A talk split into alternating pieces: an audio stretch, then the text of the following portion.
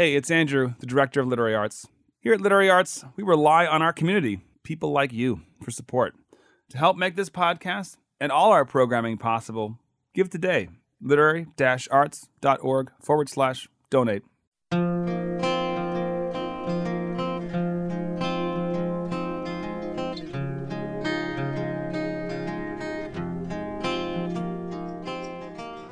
Welcome to the Archive Project. I'm Andrew Proctor, Executive Director of Literary Arts. The Archive Project is a retrospective of some of the most engaging talks from the world's best writers from more than 35 years of literary arts in Portland. Support for the Archive Project is provided by Cole Haan. Cole Haan's shoes, bags, and outerwear go with you while you work your way to extraordinary. More at colehaan.com. In this episode, we feature a talk and a conversation with novelist Yaa Gyasi. In 2016, Yaa Gyasi's first novel, Homegoing, was published, and it immediately landed on the bestseller list, was awarded prizes, and was praised by Zadie Smith as spectacular, by Ta-Nehisi Coates as an inspiration, and widely hailed as one of the best books of that year. We invited Gyasi to join us as part of Portland Arts and Lectures to talk about her second book, Transcendent Kingdom, published just last year and also a bestseller. Like Homegoing, Transcendent Kingdom explores the constant presence of the past, but where Homegoing spans centuries and continents, Transcendent Kingdom unfolds on a more granular and intimate scale. But in many ways, this talk is less about writing than it is about the power of reading, an act that is so powerful that people died so that others might experience it, so powerful that it can force the reader to contend with the humanity of someone they do not know and will never meet, someone perhaps from another century. We learn of the profound impact of Toni Morrison on Gyasi, her journey to becoming a writer, and how she grapples in her fiction with what she calls the afterlife of slavery, asking the question is slavery even over? In the second half of this episode, she joins me for a conversation about both her books and the influences that shaped them. Here's Gyasi. When I read Toni Morrison for the first time, I was 17 years old. I lived with my parents and two brothers in a three bedroom house on Runningmead Trail in Huntsville, Alabama. Before this house, there had been rented apartments in Ohio, Illinois, Tennessee. In Ohio, I had shared a room with my older brother until my younger brother came along, and gender being what it was back then, the two of them were paired together. I liked living in Ohio. Toni Morrison was born in Lorain, Ohio, but I didn't know that yet. I didn't know her yet. Back then, what I knew was my nuclear family, though I didn't know that term, nuclear family.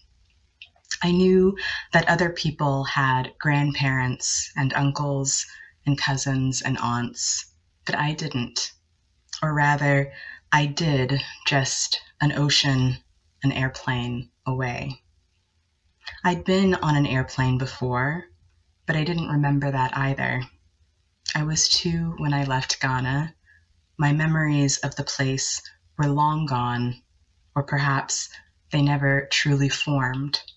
The hippocampus, that memory factory, takes about two and a half years to develop.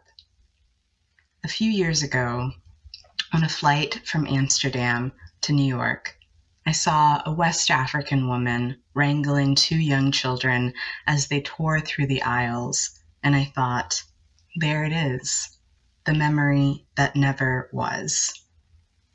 There were times before the pandemic when I'm on an airplane at least once a week. But back then, when I was still just a young girl living in Ohio, Illinois, Tennessee, and Alabama, my modes of travel were both simple feet, cars, buses and deeply, unimaginably complex books. Toni Morrison once wrote an essay titled The Site of Memory. She wasn't writing about the hippocampus. She was writing about the lineage of autobiography that she had inherited simply by the fact of being a black writer in a country where Black language was suppressed. As she notes, in this country, the print origins of Black literature were slave narratives. She says, whatever the style and circumstances of these narratives, they were written to say principally two things. One, this is my historical life, my singular, special example that is personal, but that also represents the race. Two, I write this text to persuade other people, you, the reader, who is probably not Black, that we are human beings worthy of God's grace and the immediate abandonment of slavery. The first book I was ever assigned in school that was written by a Black author was A Narrative of the Life of Frederick Douglass. This memoir, published in 1845, was utterly harrowing to read as a 15 year old. In it, Douglass describes the great lengths he went to in order to learn how to read.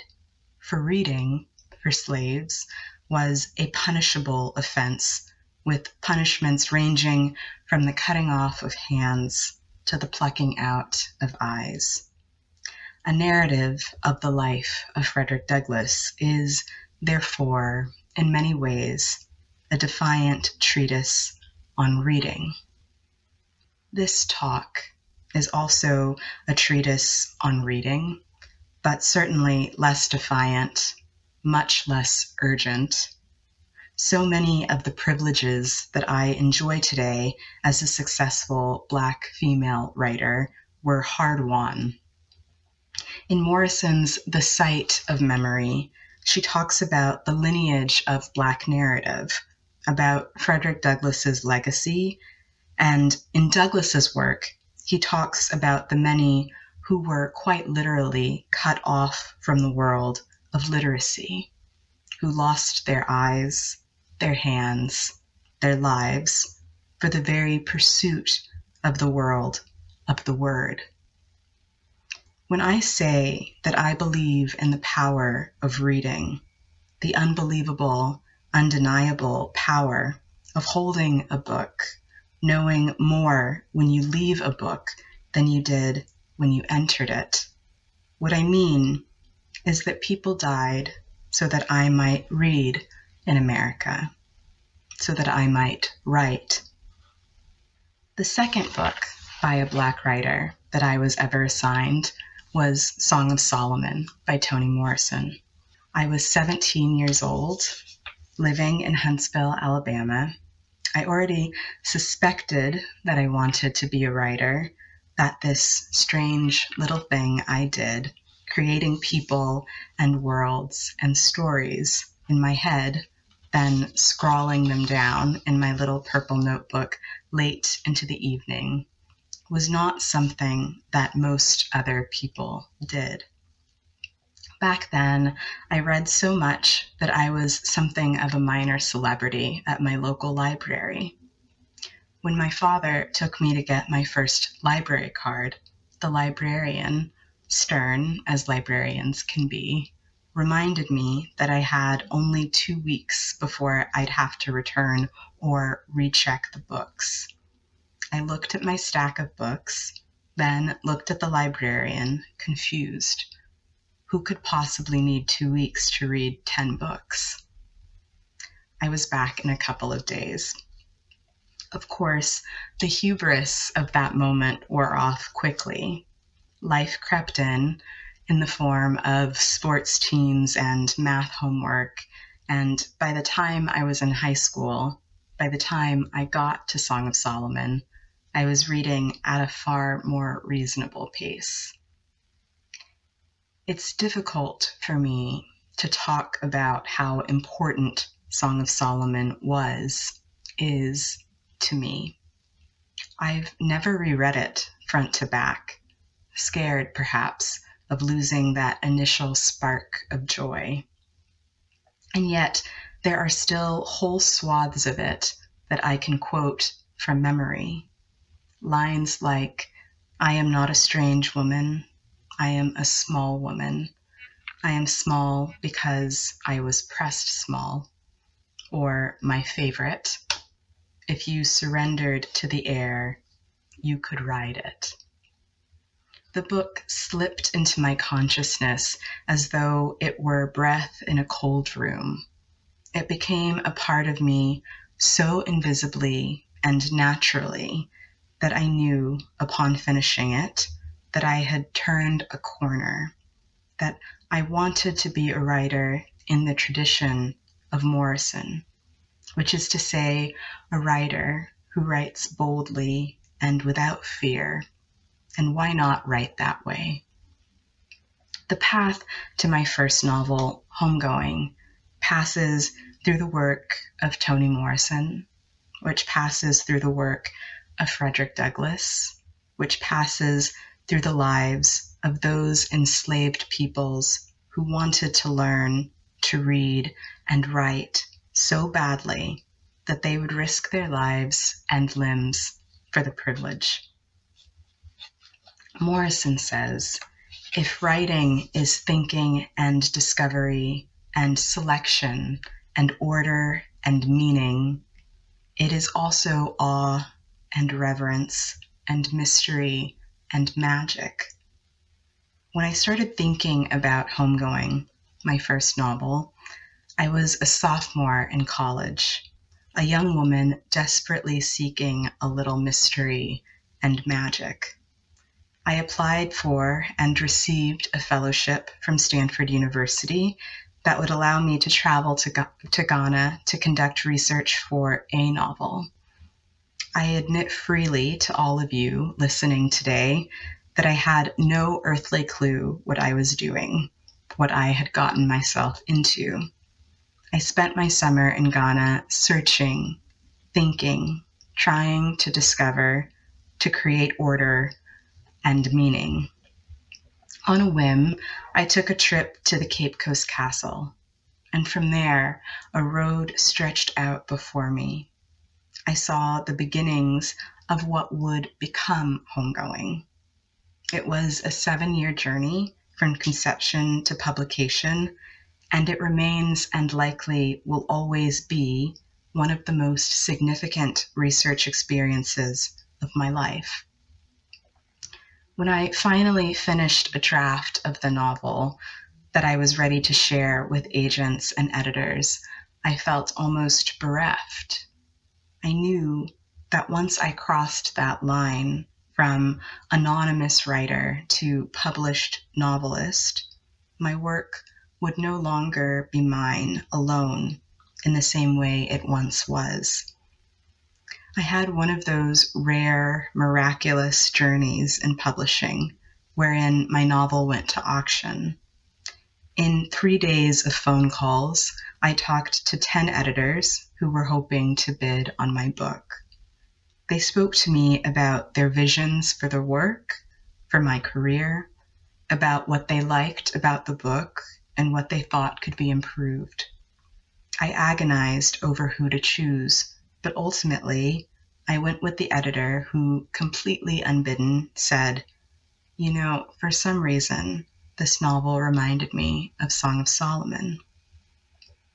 At that point, I hadn't read Song of Solomon in almost a decade, but there it was proof that the ancestors walk with you. My work is largely concerned with the ways that the ancestors walk with us, the ways history, familial and societal, continues to show up in our lives in Homegoing, the structure made this idea clear, explicit. That novel was an investigation of the impact of the transatlantic slave trade and colonialism on one extended family over the course of 250 years in both Ghana and the United States. My new novel, Transcendent Kingdom, is far more intimate in scope. In it, a woman named Gifty is finishing up her doctorate at Stanford when her mother, who is suffering from depression, comes to stay, bringing all of the weight of their familial history with her. Gifty studies the neural circuitry of reward seeking behavior as a way of thinking about addiction and depression. She tells us that she was drawn to this work because it was the hardest thing you could do, and she wanted to do the hardest thing. But as we get to know her better, we understand that she does this work in part to cope with the loss of her brother to a heroin overdose and with her mother's depression and emotional distance. It is a novel about the ghosts that haunt us and the ghosts that we inherit, the ones that haunted our parents and our siblings. From a craft perspective, Homegoing and Transcendent Kingdom are about as different as two novels can be. Homegoing is written in an omniscient third person. It has 14 chapters following 14 different point of view characters. It spans continents and centuries. By contrast, Transcendent Kingdom is a smaller book. First person narration, a single family, and for the most part, a single continent. To think about how they relate I want to return to what Morrison says about the origins of Black literature. She writes that the works were written to say, one, this is my historical life, my singular life, one that is personal but also represents the race. And two, I write to persuade you, reader, who is not Black, that I am a human being worthy of God's grace and the immediate abandonment of slavery. Homegoing was a novel about the effects of enslavement on generations of a family.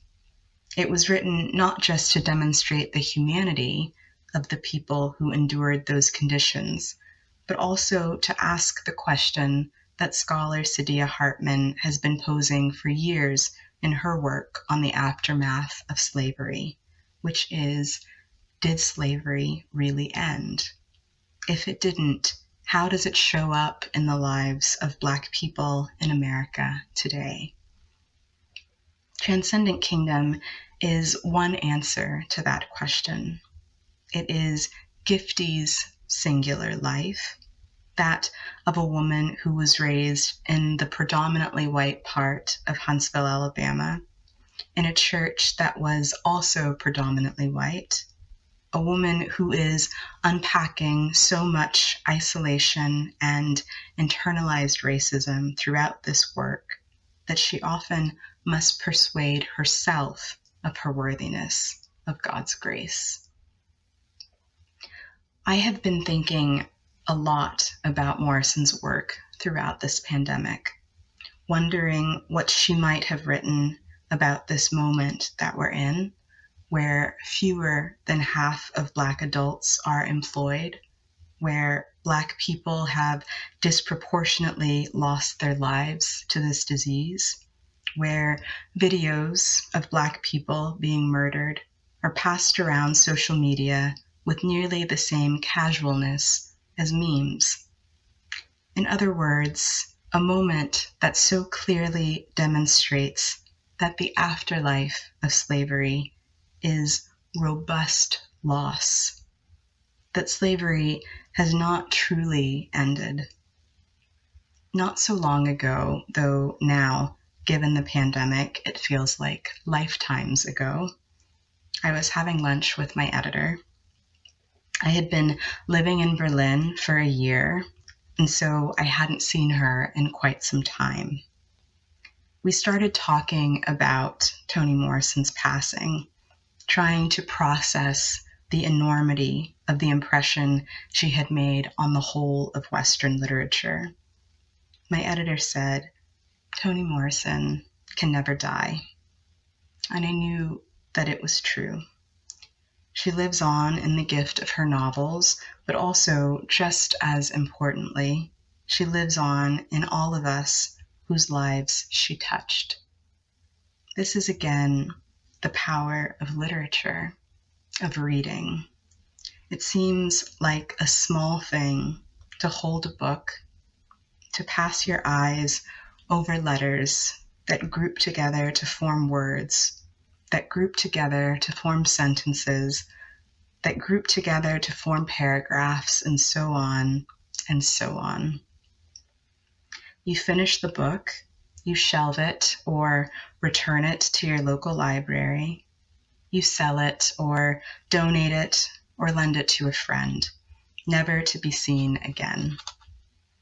And it seems like that's it, the entire life of it but instead, some small miracle is taking place every time you read. The book ends, but the words live on, switching vessels from paper pages on a screen to you, your mind, the site of your own memories. And I will stop there. Thank you very much. Hi, Yaa. Welcome to Portland Arts and Lectures.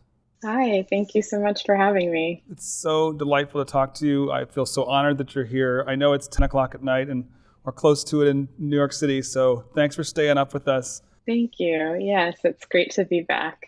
I'm going to remind our audience who's watching that they can type questions for Yaa in the chat box. We'll get to as many of those as we can, and in the meantime, I get to ask a few questions myself. So that's kind of fun. Thank you. Yes, it's great to be back.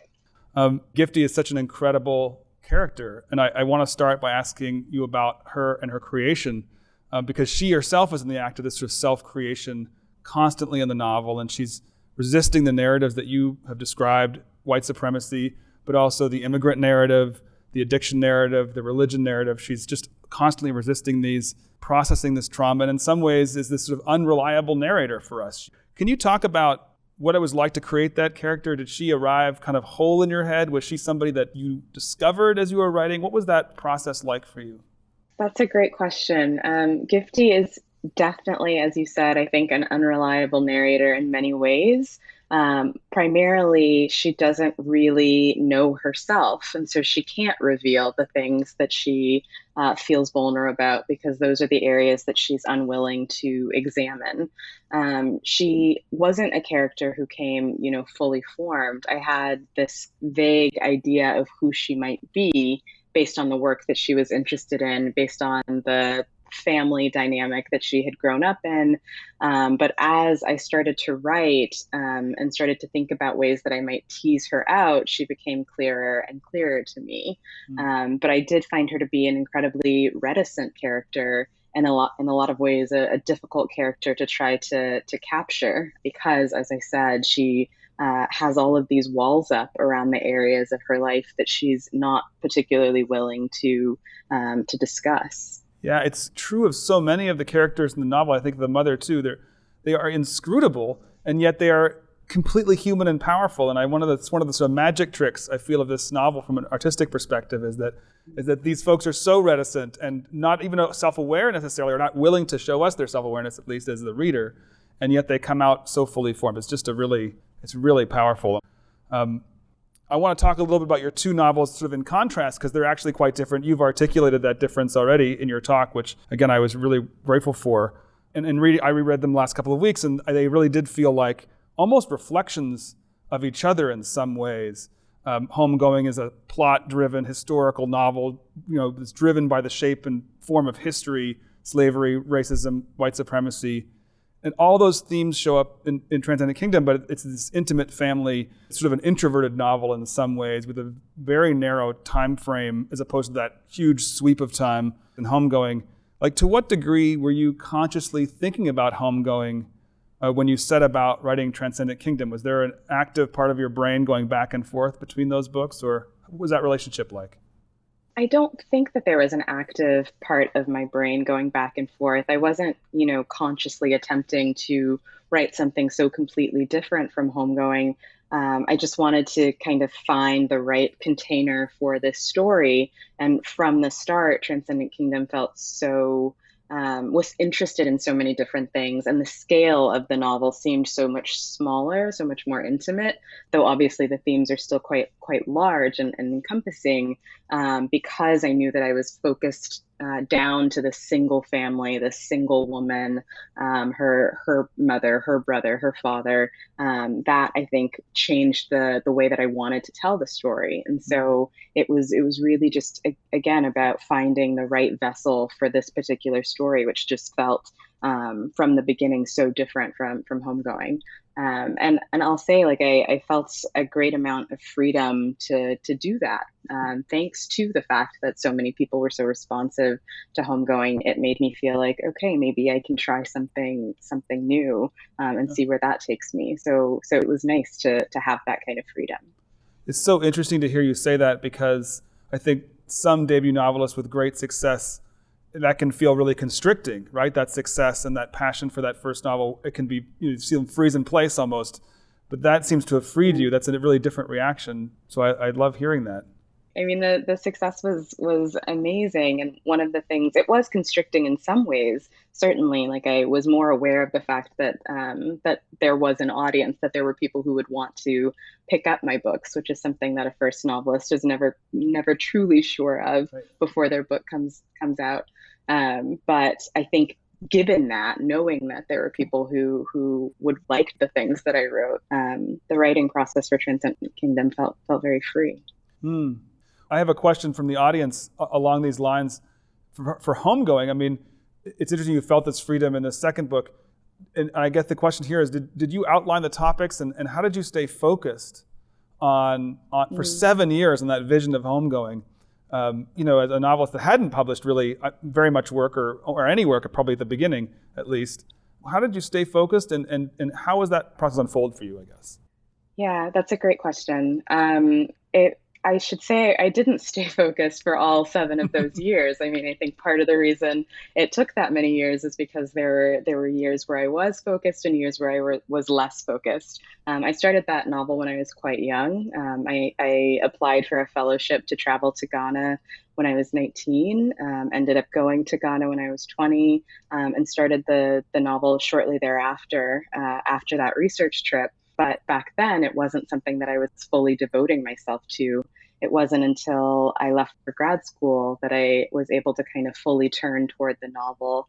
And that's when the focus, I think, began.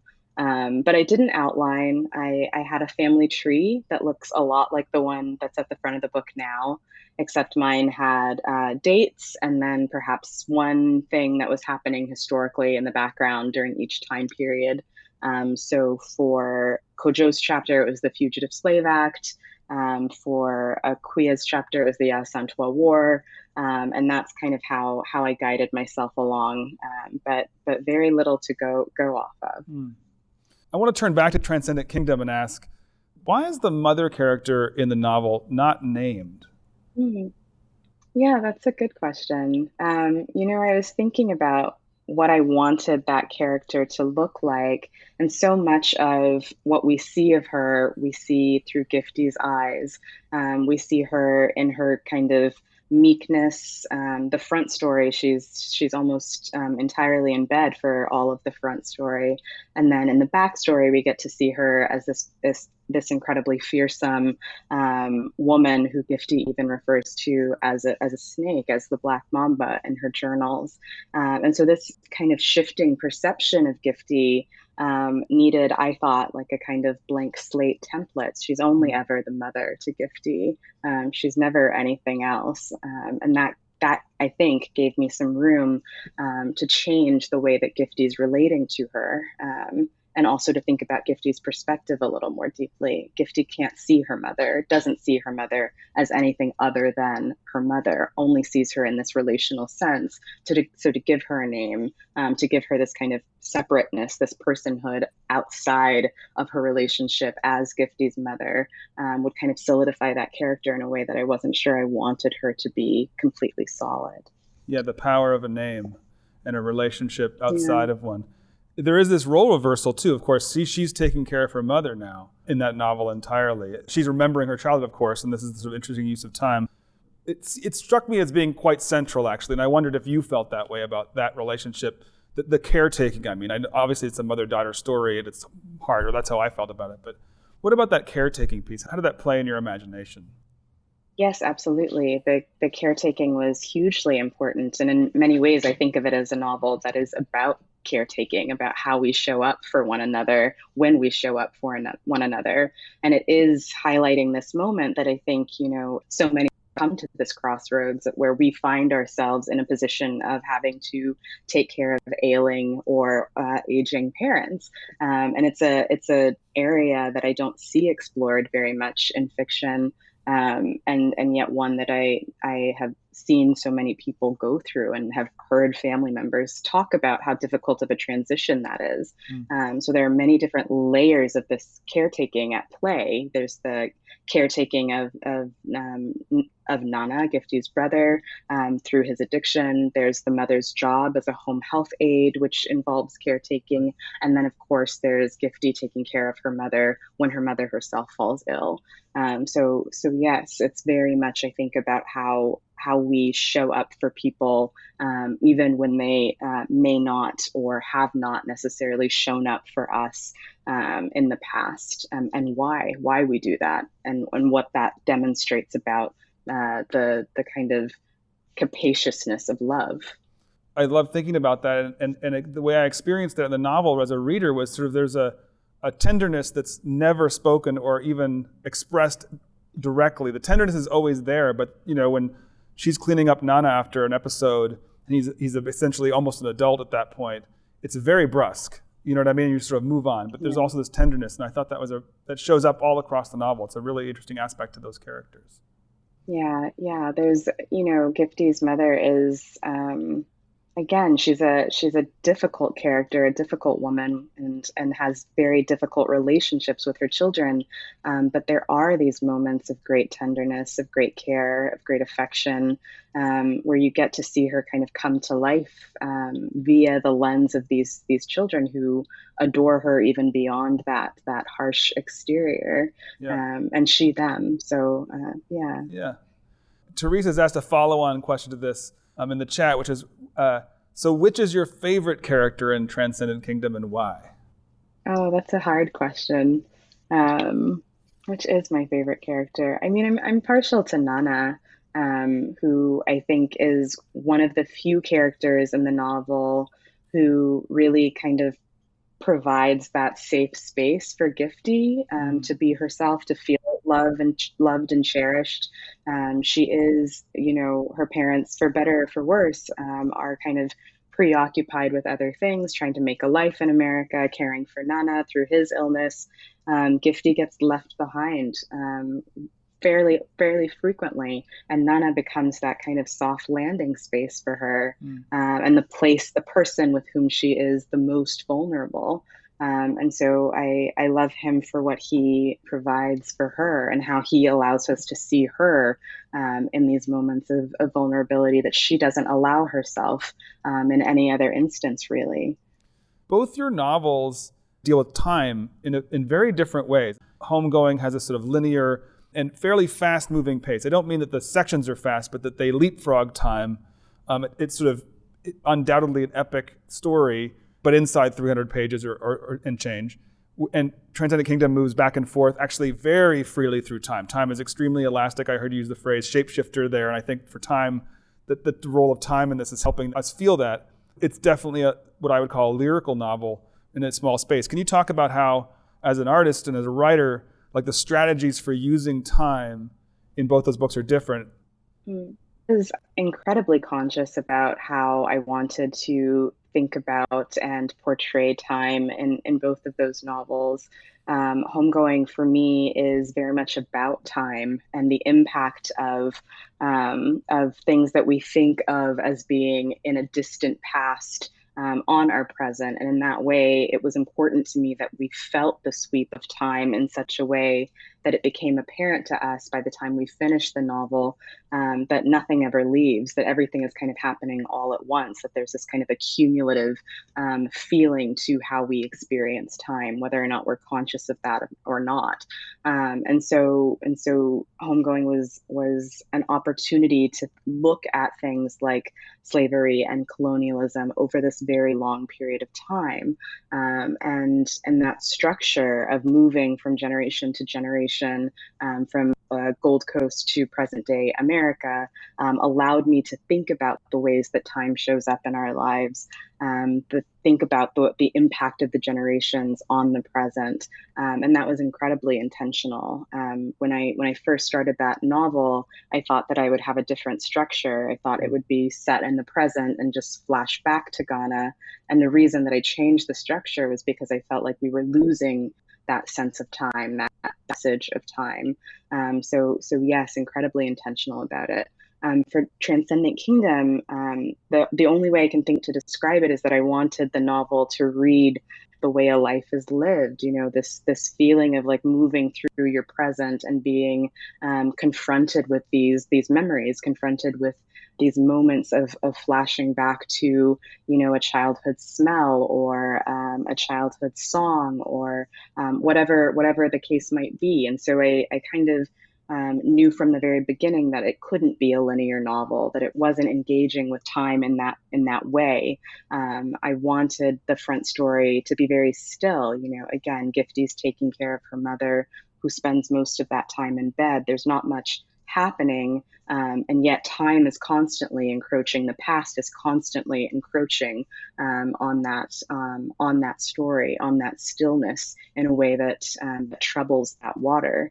Um, and so time is is deeply important to me. I think all novels are ultimately kind of thinking about time and um, and what we can do with time and how we might manipulate time because we know as we're reading that it's not real, that something artificial is happening. Um, so the malleability of, of how we think about time when reading a novel, I think, um, is one of the reasons we write and, and one of the reasons that we enjoy reading. Yeah.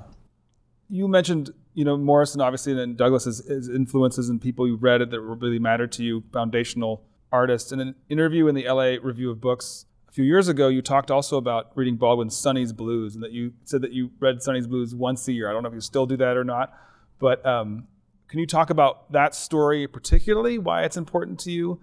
Yeah, sure. Um, I, I, think I was first assigned that story in a in a creative writing class my freshman year of college, um, and I, I actually remember that I didn't really get it right away. It didn't it didn't move me the first time I read it. Um, there was something difficult about it that felt like it was kind of keeping me at bay. It wasn't until I reread it, um, maybe a, a, month or so later, um, that it started to kind of act on me. And one of the things that I really love about that story, um, thinking again about structure, is that you know he's writing about the blues, he's writing about jazz, and he's um, and he's using the structure to kind of mimic that. So there's this rhythmic quality to the way that story is told um, that I find really, really complex and elegant. And I, I, don't know if I understand it still, even after having reread it um, all of these all of these times over these years. Um, but it's it's a story that um, that feels kind of perfect to me. Mm. Um, so I, I, I love that story, um, and I love Baldwin generally. I was telling the students earlier, Go Tell It on the Mountain is one of my favorite novels. Um, I used to teach it when I taught. It's his first novel, um, and to come out of the gate, you know, with that kind of a um, that kind of brilliance is really uh, astounding to me. Um, it's also one of the few novels that I can think of um, that writes about evangelicalism, um, specifically Pentecostalism, um, in a way that is um, measured and generous um, and ecstatic, um, and still kind of demonstrates the exuberance of that religion without.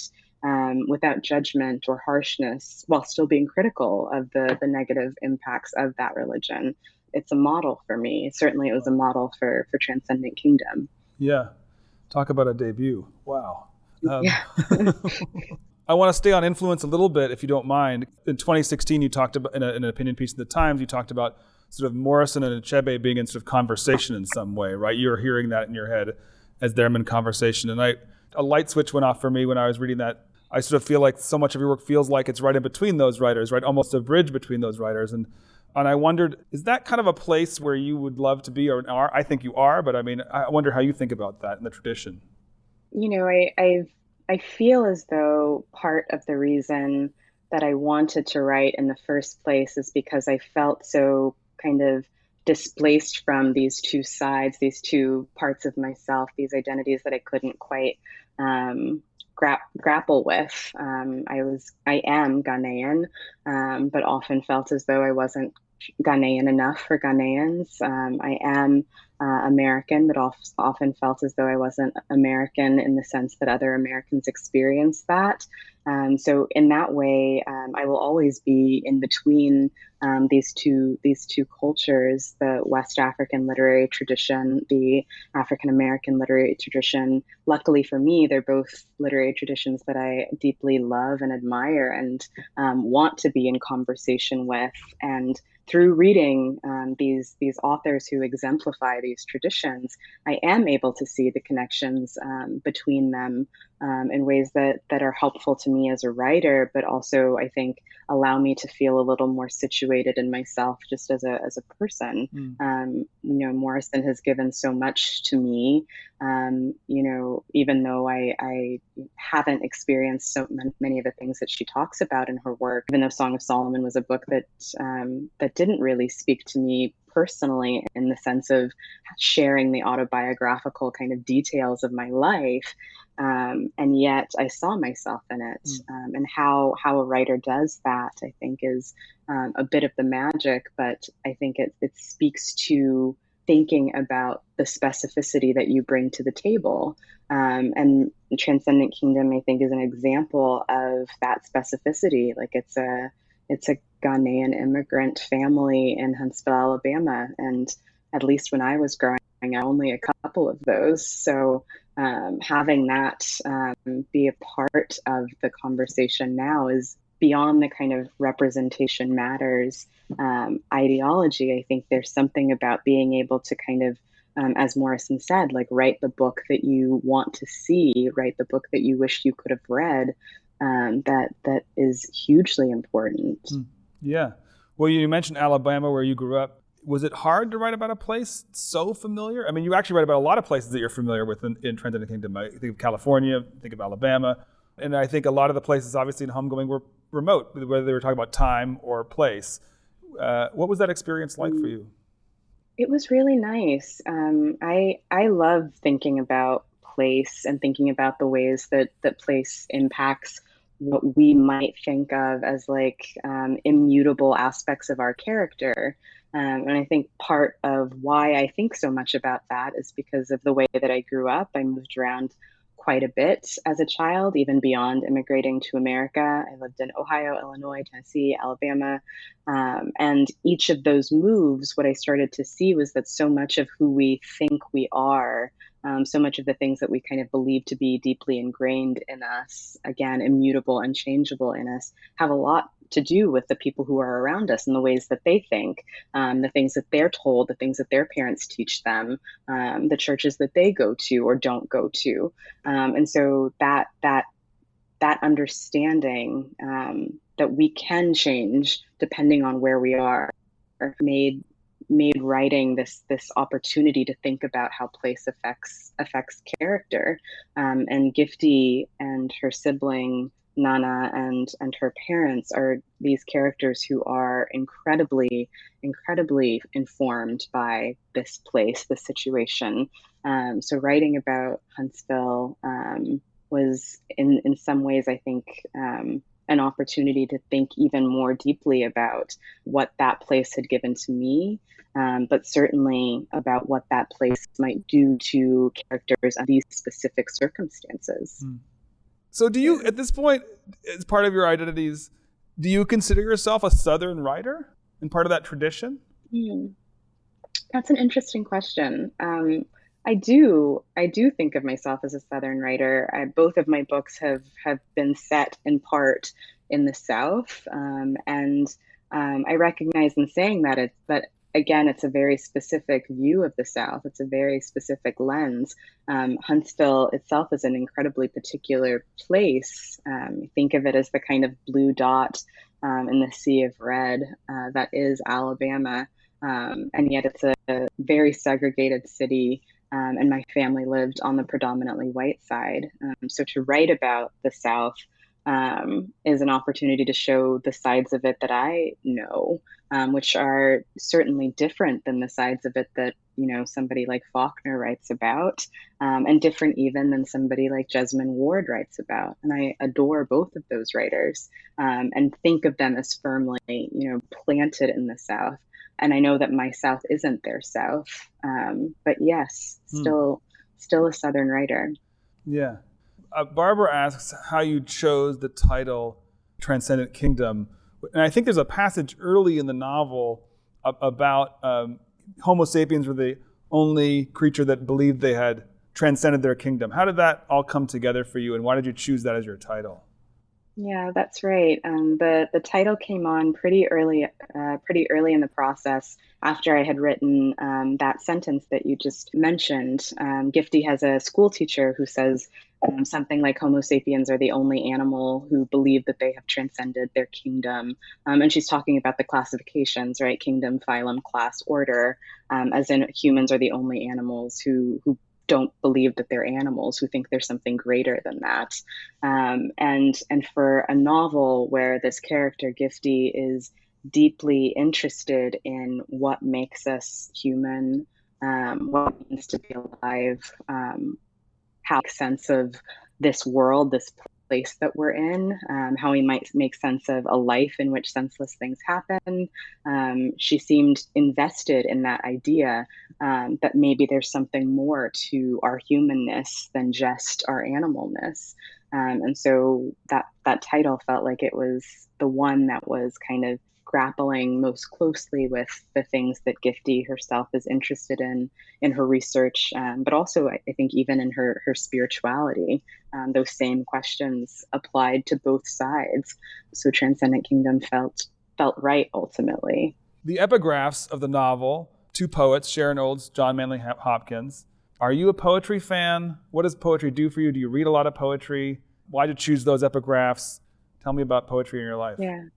Yes, I um, I'm a huge poetry fan. I agree we should talk about poetry more than more than we do. Certainly, um, I those two poems that are used as the epigraph are both poems that I encountered um, in high school, actually. Um, and I remember in high school feeling as though I didn't really like poetry. Um, I knew that I wanted to write fiction. Um, I thought of myself as a fiction writer. I basically only read fiction, and I remember a, a great teacher, Janice Vaughn, um, my my junior year English teacher, who um, assigned a, a, poetry unit. Um, I remember going up to her and telling her, you know, I can't do this poetry assignment. I don't understand what this poet is saying. And she said um, very simply, um, it just means what it says, which which kind of blew me away. Like I thought that that you needed like an answer key in order to understand a poem. Um, and then here was this new way of thinking about a poem that what it's offering you um, is what it's offering you. You don't have to kind of um, approach it as though it's this mystery to be solved. You can kind of let it wash over you and take from it what it gives. And I think that was kind of the beginning of a different way of relating to poetry. And in that same year, um, I discovered these two poets that that turned out to be poets who um, have stayed with me for my entire reading and writing life. Gerard Manley Hopkins and and Sharon Olds, um, two very very different poets, um, but whose whose work I um, have loved for for years and years. Mm. I love that answer. And Janice Vaughn, is that the name of the? the, the that is. It's amazing yeah. how many writers come to our stage, such as it is today, virtual being what it is, who can remember at least one English teacher, usually in their middle school or, or elementary school days, who turned them on. So just shout out to all the English teachers watching tonight. We appreciate you, and you're you're all re- all remembered. um, the last thing I'll ask you, and I, I, we leave this for last often here, what advice would you give to writers young and old? Some wisdom that you've earned, and I use that word carefully, earned over the course of your career so far. You know, the, the best advice, which also always feels like the cheapest or the easiest somehow, though it's um, though it's the truest that I can think of, is just to keep reading as much as possible um, and to read in such a way that allows you to remember that the that the end goal isn't just you know a, a published novel; it's to be in conversation with these other books. Mm. Um, and so, if you're ever feeling um, a little lost in your process or feeling um, like you're not really sure what the point of the work that you're doing is, um, which can happen in the middle of a, of a book, uh, in the middle of a novel. Um, I think reading is always the way to, to remind you um, why we do this work, what what impact this work might have, and so keep reading. I love that. It brings us almost totally full circle to the yeah. beginning of your talk. So I'm going to leave it there. It has been such an honor to have you, and um, I hope I get a chance to bring you here and here in real life sometime again soon. Thank you very much, Yaa. My pleasure. Thank you so much. Hope to see you soon as well. That was Yaa Gyasi from Portland Arts and Lectures in May 2021. This has been Literary Arts, the Archive Project. It's a retrospective of some of the most engaging talks from the world's best writers from more than 35 years of literary arts in Portland. Join us next time for the Archive Project a literary arts production in collaboration with Oregon Public Broadcasting. To hear more from the Archive Project, subscribe wherever you get your podcasts. Support for the Archive Project is provided by Cole Haan, on a mission to fuel your big ideas. More at colehaan.com. Our show is produced by Crystal Ligori for radio and podcast, with production oversight by Amanda Bullock and support from Liz Olafson. Special thanks to Joe T. Roy and the entire Literary Arts staff board, and community. This show would not be possible without them. Thanks also to the band Emancipator for our theme music, and thanks to all of you for listening. I'm Andrew Proctor, and this has been another episode of the Archive Project from Literary Arts. Join us next time and find your story here.